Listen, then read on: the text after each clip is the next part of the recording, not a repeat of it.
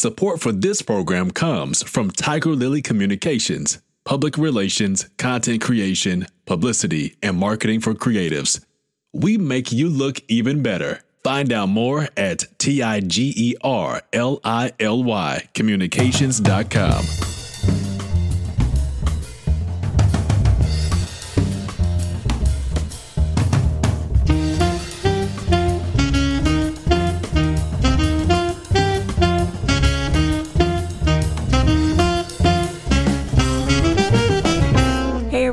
welcome to Speak On It, the podcast where the creatives tell their stories about what they do and why they do it. I'm Felicia Hodges, and today I'm chatting again with the musical duo of bassist Dan McCullum and guitarist Doug Ramsey, collectively known as After Six Productions. Musicians to their core, they are incredible lovers of music production, but both Dan and Doug have careers outside of the music business. They talk about the reasons behind their decision not to immerse themselves in the industry full time. Here's Doug. Well, for me, I'll, I'll, let me put it this way.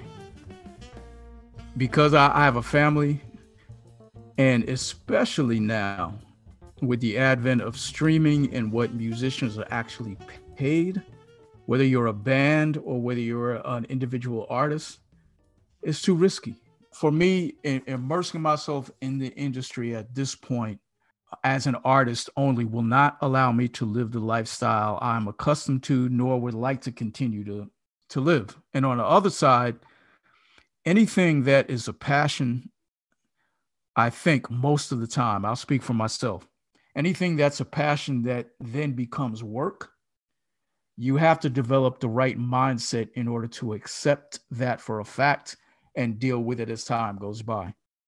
A lot of times, we as musicians and creators, period, I won't even say musicians, but whether you're whether you are a creator of art, whether you paint, whether you draw, whether you illustrate, whether you're a musician, whether, whatever you create, motivation is not always the thing that you have to rely on in order to move forward. You can't say, oh, I really don't feel like it today. I'm not motivated. How do I break this writer's block if I'm an author? I've come to realize you just have to sit down, get into your workspace, and have the discipline to do what you have to do. Motivation will come. The muse will always be tapping on your shoulders at some point, but everything real really boils down to discipline because once you get into a, a disciplinary attitude, then I think that invites the opportunity more so for creating. I'm going to sum it up in a simple a simple phrase, Felicia. I like to eat. okay. Uh, the industry has changed a whole lot, you know, and, I, am I'm a realist about it. If I was uh, late teens, early 20s, I would be like, yeah. Uh, but like Doug said, you know, you've establish certain lifestyle and so forth, you know, uh, like, you know, you have, you know, a family, you have to be balanced with it. You know, music is always tapping on your shoulder and it's there. But the thing is about what Doug's saying, it, because it's a passion, and I call it that delicate balance, is that when that passion becomes a labor of love to just labor, then you lose that magic a little bit. To me, you will lose that magic a little bit. I know Doug and I, we do have a, or I don't say a five-year plan. Okay, I'll put it that way. As far as um, you know, continue to do in our lives. I'll say like later in life, continue doing our lives. That's music as your career starts to dwindle or wind down, you know, that other facet of your life, you want to keep it going. And I think that's one thing that we are looking at. So, uh, will we always have a love for music? I'm going to say yes. And always will be doing it? Yes. And I think to me, that's the success. If you can do what you love and continue doing it, that's the success. Yeah. I think if I was single, I would even now take a different approach and thought process in terms of really sinking into um, the industry and becoming an artist. But again, I'm just being realistic. You know, it's not it's not just about the money. It's really about uh, realism, so to speak. I heard um, Questlove's interview with Jesse Johnson, part two, and one thing I didn't know is Jesse said, and again, he's just being realistic. I had no clue that this brother only netted three hundred and thirty dollars from his work on Purple Rain. That that that blew me away. But the principle of that is nothing new. Artists, many times, who out front touring, they're not the ones making all the money. So again, I lean on the fact that it's a money thing, but I have to say, okay, if I'm going to do this, am I going to sacrifice a life, lifestyle that I've been accustomed to? And if I do that, will it affect me only, or will it have you know repercussions on those that are depending on me, or though whatever the case is? But I think you get my point. Understood. Understood. That nagging need to eat is very real. But there seems to be a definite space between making your own music and producing it for others. How and why did that leap happen? Uh, for me, it was easy.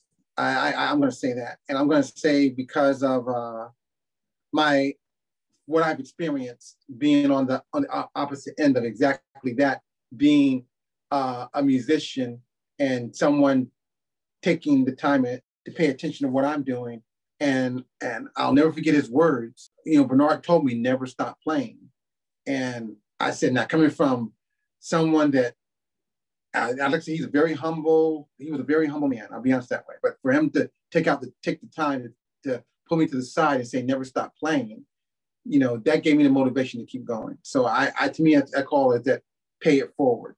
So um, there have been times when um, I've had um, you know artists who want to come into my studio and I listen to them. If your if your lyrical content is not where I, I can't feel it, I put it that way. I'll be like, no, I can't work with you. You know, and because there's a lot of stuff that's out there that's kind of risque with misogyny and all that. I can't work with you because you know I don't go down that road. I, I, I call it paying it forward. And if you have a love for music, whether you're doing it for yourself or you're doing it with others, you, you're gonna you're gonna enjoy it. Some pro bono stuff we've done, like with uh, choirs, you know, like uh, church choirs and so forth. And the reason why we do it is not because well, oh, uh, they just because they asked me, because of the love of music you know, we've all grown, we've all grown up being influenced by certain artists, at least as musicians and writers. So, you know, there was a discussion about that we had a couple times because people have approached us uh, asking if we can write for them. But because of the style that they enjoy, that's just not something I can gravitate to. I still listen to urban radio on a regular basis because I've seen the evolution of R&B from when I was 14 and started playing in the 70s all the way up to now. So although I have certain thoughts about where urban contemporary music is and the I like to call genre melt of a whole bunch of different genres growing up from the Soul Train days up to now, it's still successful. This particular artist we wrote for her in the vein of what we're used to, which I will probably label as adult contemporary.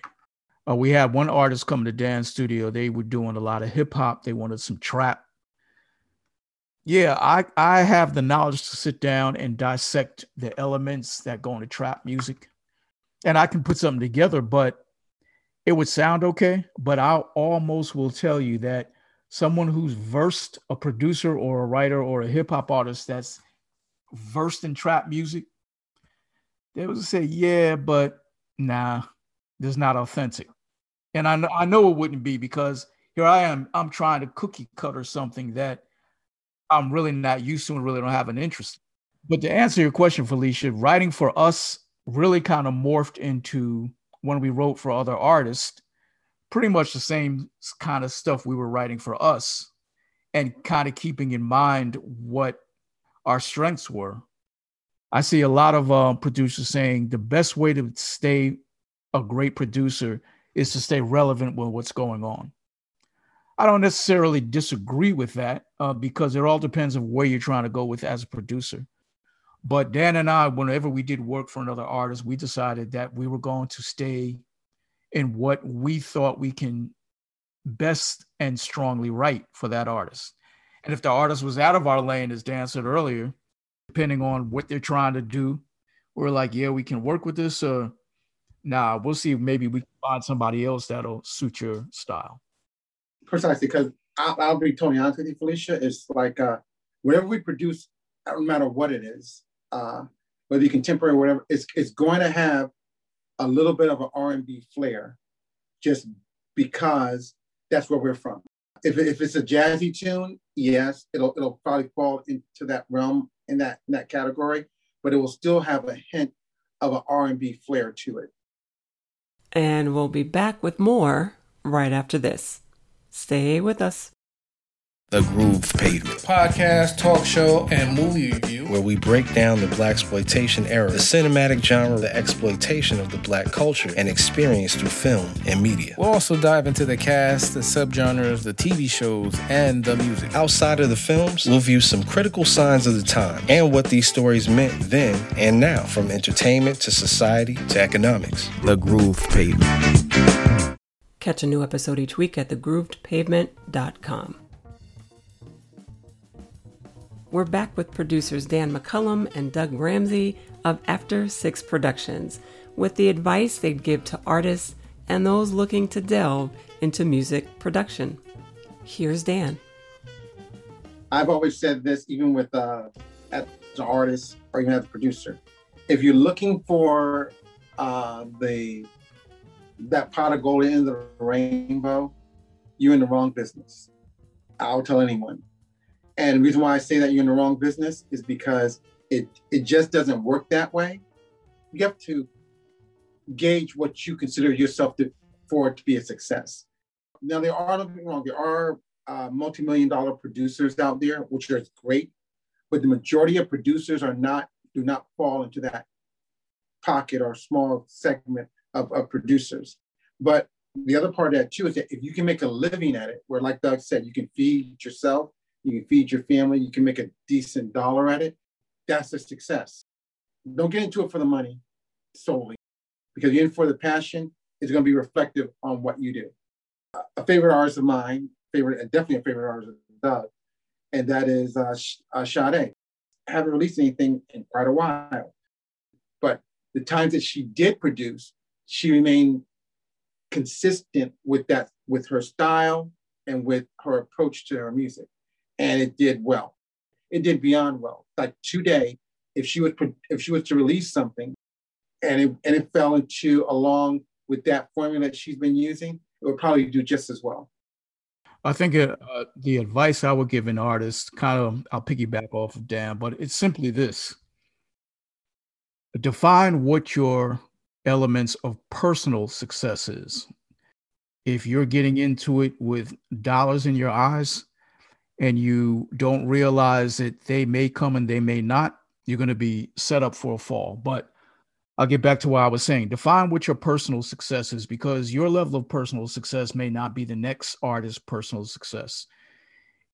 For example, if your definition of pers- personal success is you want to produce tracks like the hottest flavor of the month is, you know, then do what you need to do that because a lot of people are. A lot of people are trying to ride that bandwagon, but whatever the hottest flavor of the month is that just got started, whoever pioneered that, they were doing something that no one else was doing before. So if you really want to attain that type of success, put yourself in a position that I'm going to do something that no one else has really done before and craft it and hone it and see where it will take you. The other piece of small advice that I think goes along long well, two pieces that go that go a very long way is simply the golden rule. Treat others like you want to be treated in the music industry. And the last thing is if you really want to get into it, really learn as much as you can about the business in terms of publishing, splits, uh, songwriting, who's who owns what.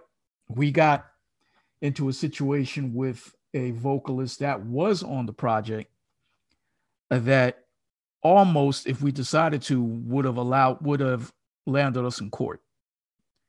And we decided to take the low road, cut the artist loose, and not release the song. Um, and that goes back to what I was saying: treat people in the industry like you would want to be treated. So those three things, define your personal success, learn the tenets of the business, and treat people how you would want to be treated. I mean, don't go trying to take advantage of people if you don't want people to take advantage of you. I don't know one person who loves to be taken advantage of. So just flip it the other way. Yeah, I didn't get Doug yet. You hit it right nail on the head. And one important thing that you did mention, I just want to just just reiterate that was that that being a pioneer or being an original. I have dealt with other artists. I ask them, you know, and, and they sound like someone else. And I'll let them know exactly that. And then I'll ask them, I said, uh, that artist that you're trying to emulate, who do they sound like? They don't sound like anyone else. And so, so that's what you you need to find that thing about yourself. That's what people uh, gravitate toward, something new. It can work. I mean, I'm going to date myself again. I like to talk about who I call the chameleon band. The Bar-Kays, they're a chameleon band. They were sounding like every every other band out there who was having a hit. But apparently, these guys go back to what, maybe the late 60s, early 70s and they are old school pioneers. It worked for them. You know, it could happen. But like I said, I think the three pieces of advice I would give, I think would take any artist or producer a long way. Sound advice indeed. So, what's next for you guys in After Six Productions? Well, you know, uh, I'll call it lessons learned from our first independent release of What Love Is. We decided to move forward with uh, remove vocals out of the equation. And so we decided to do a, a instrumental, smooth, contemporary music. Title of the project is uh, After 6 p.m. I'm the creative, conceptual person of, of the two of us. And so I said, okay, well, let's take the letters of uh, After 6 p.m. and use it as an acronym. And each song title will begin with each of those letters. So, you know, so that's that was the uh, that was the con- you know that was the original concept of doing that. We decided to make it uh, still make it a mature sound, and for exactly that time of time of day, after 6 p.m., going in going into the evening or twilight, while all the music is geared toward that. The musical content will not really be the same as what love is. It's going to take a little bit of a different turn um, in terms of the genre style. But taking an old school approach, what I mean is in the days of social media and internet where a lot of stuff goes out, so to speak, or hits the public before it's released, we're going to be old school and let you know that that is about as much as we'll let go public right now. But that is on the horizon. The tracks are uh, in work uh, the whole playlist is done. I think the only thing we're gonna have to do at this point is, um, aside from finishing the tracks, are choosing, you know, the usual stuff, the proper artwork. What's been a challenge for us for this project, and again, it is a result of lessons learned, is really immersing ourselves into releasing a project in the age of social media now uh, when we released What Love Is, social media was alive and well, but it has advanced so much with um, things to consider like playlist curation, social media algorithms in terms of the type of content you produce, when it's best to produce it. We don't have a street team, so it's a lot of work. And we are trying our best this time to adhere to a feasible drop date so it doesn't take 300 years to drop. and hopefully I won't have to eat crow by saying this, but uh, I'm looking at start the, the buzz of the release uh, by end of 2021. Uh, but again, the thing that we're going to have to focus on in phases is not just creating this, creating the tracks and finishing them, but craft our social media strategy so we can take advantage of how things are being released day and age and right, and that was the lessons learned from our first project is exactly doing that uh, homework prior to the release is actually crafting that social media strategy. All right, so it's, packaged now. How do you put it out there in the most effective way to get the the largest listening audience? If you if you go to uh, our Instagram feed, you'll see a lot of posts with the hashtag. We shortened it to A6, A the number 6 p.m., but the title of the the title of the project is after 6 p.m. So we'll say this much because it's kind of a twist that Dan came up with. If you write the word after 6 p.m., each letter in that phrase is the will is the first letter to the title of each track. Now, I know y'all might not want to give away the names of the tracks yet, but I'm going to ask anyway. There's a letter X in the word six. Can you just tell me the name of the song that starts with the letter X? Please? Please? He's not going to pick any other letter but X because X stands out. What the heck could X be? extra smooth. There you go. So X is extra smooth. That, that, that, we'll, give, we'll give you that. We'll give you that much. Okay. Off the top of my head, I think it's going to be an interesting project because I grew up as an R&B guitarist. You know, I've been playing gospel in church since 19 I mean seriously every year for the most part since 95, 94. You know, my podcast that I used to put out on a regular basis, the Sunday soundtrack, those genres of chill of chill out smooth electronica, that's been a love of mine for a long time. Um, so this particular project after 6 p.m. will have some will have some some influence, for lack of a better phrase, from that. Earlier we were talking about, you know, um, separate projects. I've dropped separate projects under my name, Mr. Fresh. Um, I've done collaborations globally with artists. I've done a lot of CD projects, but I got to see my name in a lot of CD credits, which I dreamed about growing up as a young musician, reading album credits all the time.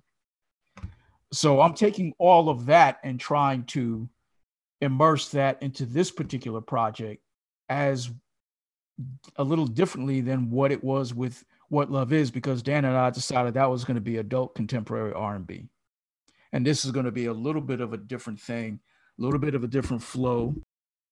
I mean, my personal feel on the upcoming project is I like it. I'm to go to, I wouldn't call them goosebumps. Uh, I guess that's Quincy Jones' thing is that something gives you goosebumps. Hopefully, it'll give your listener goosebumps. It just gives me that it has a certain umph to it. Uh, and I'll just say it that way. So when it when we do drop it, I hope that the listening audience will feel that certain um, that I'm feeling. And while we're anxiously awaiting the new release, currently the What Love Is project is on Bandcamp. Right. After Six Productions.bandcamp.com. You can also find out more about Dan and Doug and their upcoming After 6 p.m. project on their newly redesigned website which is after six, the number six in the word, after six productions.com. So again, not having a street team, we're trying to, you know, put some new content on there. So definitely have people come by and visit it, sign the guest book. You can also find After Six Productions on Instagram, Twitter, and Facebook. The only social media entity that has the number six in the name is the website. Everyone, every other one is the word six after six productions. And that's our episode. While you're checking out After Six Productions on the socials, don't forget to also follow Speak on It on Instagram, Twitter, Facebook, and even Vimeo. You can also drop us a line at Tiger Lily Communications at mail, justmail.com to let us know what you think. The music you hear now is called Please Irene by Lynn Riley and the World Mix. Like many creatives, they'll be back to performing again in person soon, so check out the calendar at lynnriley.com for upcoming shows, as well as their YouTube channel for some of their amazing past performances. Hope to catch you again soon. Stay safe out there.